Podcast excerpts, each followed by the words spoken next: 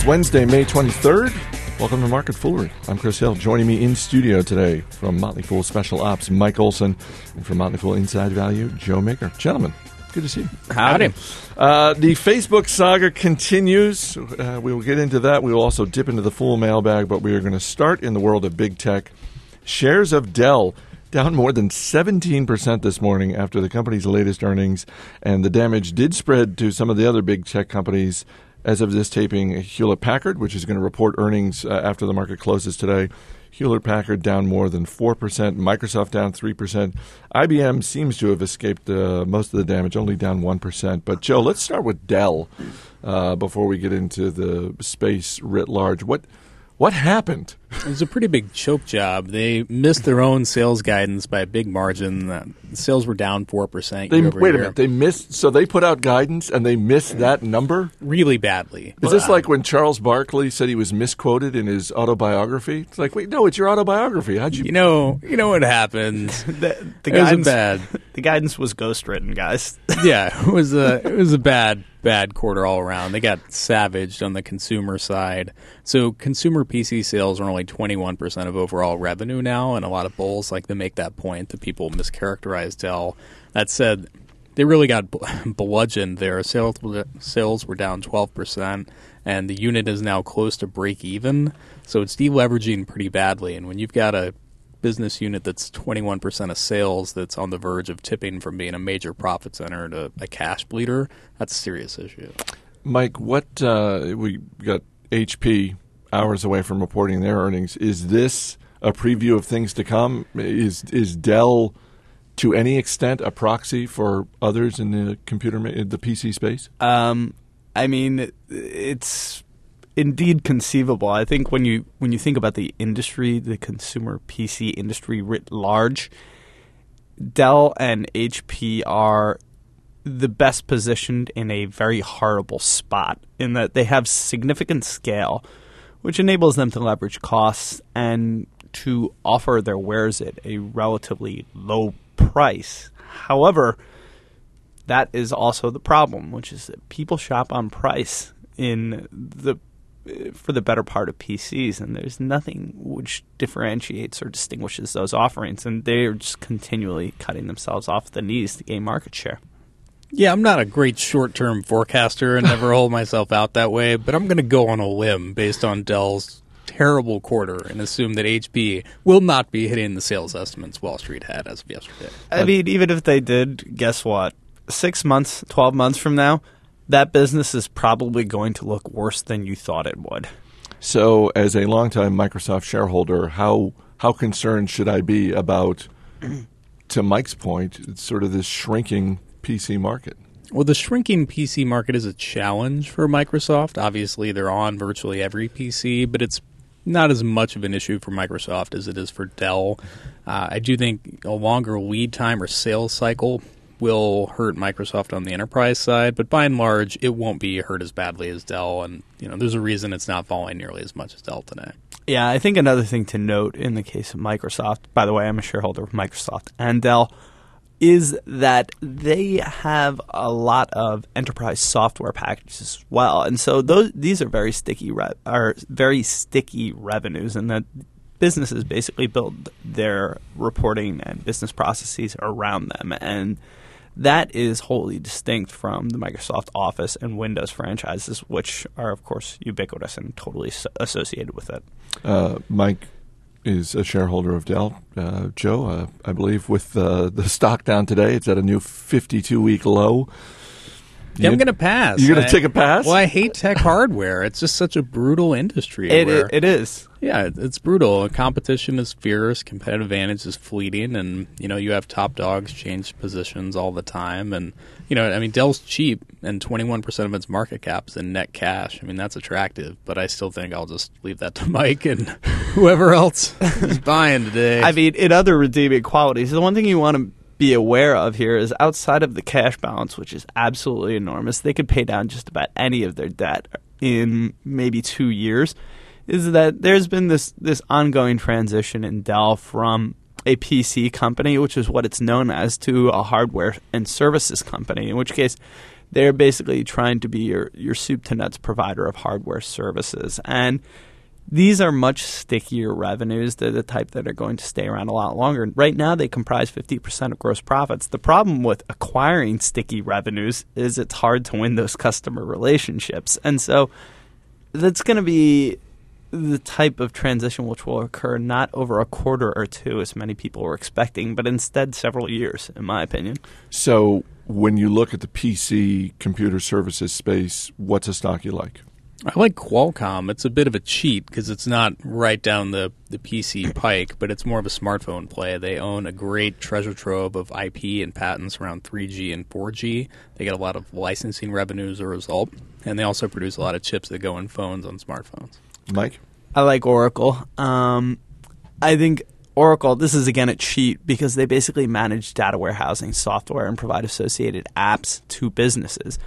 The idea here is that businesses dump all of their data, particularly large enterprises, into this data warehouse, then buy all kinds of associated products and services from Oracle. It's incredibly difficult to switch because the implementations are hugely resource intensive and you build your business around it. it they've built a cash cow around it. They're a very savvy acquirer and they also have a huge cash position. Right now, I think it's trading at maybe 11 times free cash flow. And yeah, there's pressure from the cloud, but a lot of that risk is priced in right now, in my opinion, and they've made some meaningful forays into it.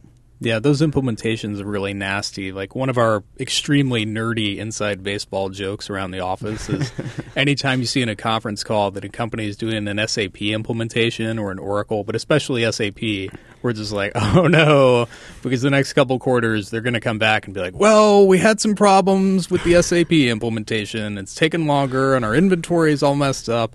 That's what happened with Lumber Liquidators, and the stock just got drubbed. It's not. You're saying it's not the uh, computer services equivalent of changing a light bulb? No, it's it's the total opposite. The funny part about it, all, it always is too, is they'll say, you know what, it's a one-time charge or something like that. No, it's an eight-time charge. um, Uh, Facebook shares up around 3% this morning, but that's not the news. Uh, the news is the shareholder lawsuits that have been filed in New York and California. The state of Massachusetts has subpoenaed Morgan Stanley and all of the underwriters, guys, all of them Goldman Sachs, JP Morgan, uh, Bank of America, Barclays, they're all being sued, as is Mark Zuckerberg and, and some of the board members over what we've talked about the last couple of days. These these reports that have come out that um, you know all of the information about the stock um, was not shared with all investors at the same time. Um, what do we think of this? What, Well, I mean, because let me just put this out here because their shareholder lawsuits are not uh, new, and a lot of times they don't hold water. But this one seems kind of different, in part because it's a company that's got close to a billion members, and it's a company that everyone in the mainstream media knows and understands. And let's face it, the uh, there's been a stumble out of the gate for the IPO. I think uh, maybe a few high level observations here. First, if you're Zuck, you're happy you're liquid right now um, because well, previously you weren't. Um, my guess is a lot of the a lot of these lawsuits are ambulance ch- ambulance chasing lawsuits, but I think one thing when you think about Facebook's business prospects is this actually could have a very slight but negative impact in that it's it's a bit of a public relations black eye for them, and it yet again reinforces this image of them being a somewhat sinister force in the the social networking world, Or inept.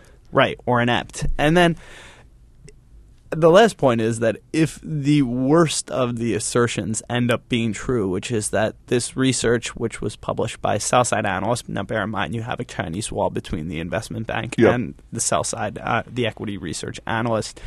If this information was selectively distributed to preferred clients, I mean, that is one of the cardinal sins in the research world, and that that would be quite bad for Morgan Stanley. Yeah, I mean, it sounds to me like okay. A few things. One, it sounds like sour grapes. Uh, this always happens when a stock takes a big fall, as shareholders come out of the woodwork, and there's a class action lawsuit um, trying to you know score some money back. And I don't have a lot of sympathy for people who bought a wildly overvalued stock that was super hyped and then it fell. Now, you know, they could say, well, they can allege that someone had information that someone else didn't have, but you know that will be seen. And I again, I don't have much sympathy because the information they're saying this was based on was based on a publicly disclosed filing from Facebook right before the IPO, where they said they updated people on the revenue guidance. It wasn't as good as what people had been expecting. It was decelerating, and it was right there for all the world to see in public filings. So, Right. I think you make a great point, which is that this isn't really a shareholder issue. The shareholders really have no recourse when it comes to this. Most all of this information was publicly available. They could have figured it out if they chose to. It's much more of a black eye for Morgan Stanley or JP Morgan or Yeah. Deutsche Bank. Uh, you also mentioned the black eye for Facebook. Uh, Joe, if you're Mark Zuckerberg, how concerned are you about the negative publicity? I don't know, I'm feeling pretty rich if I'm Zuck, and I just got married if I'm Zuck, so I'm probably not freaking out about it. So we shouldn't expect a public statement from Zuckerberg anytime soon. I wouldn't think so. I do think, though, that this has definitely rung their bell a little bit. I'm sure all the people at Facebook, I mean, it was hysteria practically. On CNBC, they're showing, you know, they're ringing the bell at the, the NASDAQ that morning, and they woke up early doing it live from the West Coast, thousands of people outside. I mean, this is something people got hyped up for, and the stock has been punched in the nose. So I'm sure they're all disappointed and a little bit rocked back, but I think you know, Zuckerberg, uh, the day of the IPO, told his people, like, hey, everybody relax. This is business as usual, which was a pretty mature point on his part. And hopefully, you know, they're going to do that. I mean, I don't have a problem with Facebook. I think the stock's overvalued, but I wish them well. When are we going to know uh, what this company is like in the public markets? We've talked before that you know it's obviously very different to be a public company. Is it their first earnings report? Is it a full year in the public markets? When, as an analyst, Mike, when do you feel like you're going to have a good handle on Facebook as in terms of running their business as a public company? Well, I think the hard part as an analyst and as an investor here is that Facebook does what is strategically smart for its business. It's going to be continuously investing in those analytics, innovating, and and just spending money. And so that will culminate in tremendous top line growth, but it may or may not show up in the earnings. This has been a continuous challenge for the likes of, of some consummate innovators. You know, you have the Amazons and the Googles of the world where they'll post a 40% top line growth and then there's no earnings. And the street and, and anybody who's trying to think about this and present a logical framework for how how can this company earn money it's extremely difficult. And so my guess is you're going to see a lot of that in you know maybe its first few years as a public company and putting a framework around that will be difficult Joe, you agree with that? Yeah, I think how well they live up to their initial forecasts and expectations they set with investors will be crucial. You can look to Groupon as an example. They're kind of the poster boy of coming out public, charging out the gate, and then just totally whiffing on expectations. And that's a really bad way to get started. And except Facebook's- it's a much worse business yeah, well, it is.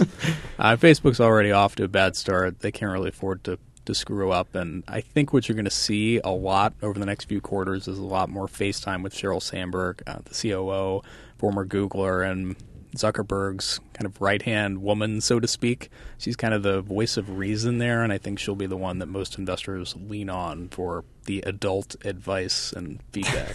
Uh, she's actually up in Cambridge, Massachusetts today, uh, giving an address to the Harvard Business School graduates. So it'd be interesting to see, at least later today or tomorrow, the reports of, I don't know, to what extent she addresses the IPO at all. You can always drop us an email. Radio at fool.com is the way to reach us. Got an email from Paul Beckman in Chattanooga, Tennessee. He writes, "Guys, how risky are telecommunication stocks, namely Verizon, AT&T, and CenturyLink? They have relatively low beta, vigorous competition, and pay yields in excess of their corporate borrowing rate. How does all this fit together?" Joe, I'll let you tee off first. First of all, first of all, Chattanooga has a great aquarium. Let me just say that They do. I think we can all agree. They they have I believe they have sharks in their aquarium like in, like in, through a tube. They have like I, I- I helped my middle school daughter with a report that she was doing, and this came up. Yeah, I mean got it's no Georgia aquarium, This but is it's like- still a very nice aquarium. This is a bad horror movie. Like the sharks, they ram through the glass No. and then they're eating people. Well, you know, yeah, there's plenty of buck been made on movies like that. So telecom. so back to telecom stocks. Yeah, I recommended buying, and then a few months later, recommended selling AT and T at inside value. And the rationale was, I love the Sprint acquisition, or I'm sorry, the T-Mobile acquisition, but it fell through. This is an industry where you're going to see continuous falling average selling prices. Um, it's going to be really tough for telcos to keep up their pricing power, and because of that, I think the high yields you see on these, you know, these stocks look like annuities and they look safe, but they're really kind of sneaky risky in that sense. Where today the cash flow is very regular, but over time they're going to have a hard time keeping that up. Um, if you're looking at a, a Verizon, you know, Verizon Communications, you may actually want to think about Vodafone instead. Uh, a lot of investors don't realize this, but Vodafone, which is a, a, global telecom operator and predominantly focused on wireless, actually owns 45% of Verizon Wireless. The other 55% is owned by Verizon Communications. So if you're looking for a backdoor way into playing the best U.S. telecom, and I think Vodafone's quite a bit cheaper, then you may want to look at that instead of Verizon. Right. I think there's one thing that you have to like about Vodafone, which is basically that they are are pretty well positioned to capitalize on emerging market growth, where Verizon, and particularly the Verizon, the the core U.S. business. Is is in a very difficult position in that they have this fixed line business which they need to continuously invest in to maintain and it's historically been a cash cow, but it's been slowly but surely disintermediated by cellular, I mean, internet based phoning, whatever you will. And then, you know, as Joe says, they're going to face continuous price pressure in their U.S. wireless business, and they need to continuously invest in that. It'll be a cash cow, but I hardly it's expect a shrinking cow. Right. I hardly expect it to shoot the lights out. I think, you know, a low teens multiple is very reasonable for a stock like that. Okay, we'll end there. Joe Magyer, Mike Olson, guys, thanks for being here. Thank you. Thank uh, you. It is a short week for us, so we will be back with Market Foolery on Monday. Be sure to check out Motley Fool Money this weekend. Our guest, our favorite guest, Nell Minow, corporate governance expert and film critic plenty to talk about in the world of corporate governance with everything going on with JP Morgan and Chesapeake Energy, et cetera, et cetera. And uh, we'll talk summer movies as well, so check it out. As always, people on this program may have interest in the stocks they talk about, and the Motley Fool may have formal recommendations for or against, so don't buy or sell stocks based solely on what you hear. That is it for this edition of Market Foolery. Our producer is Mac Greer. I'm Chris Hill. Thanks for listening. We'll see you on Monday.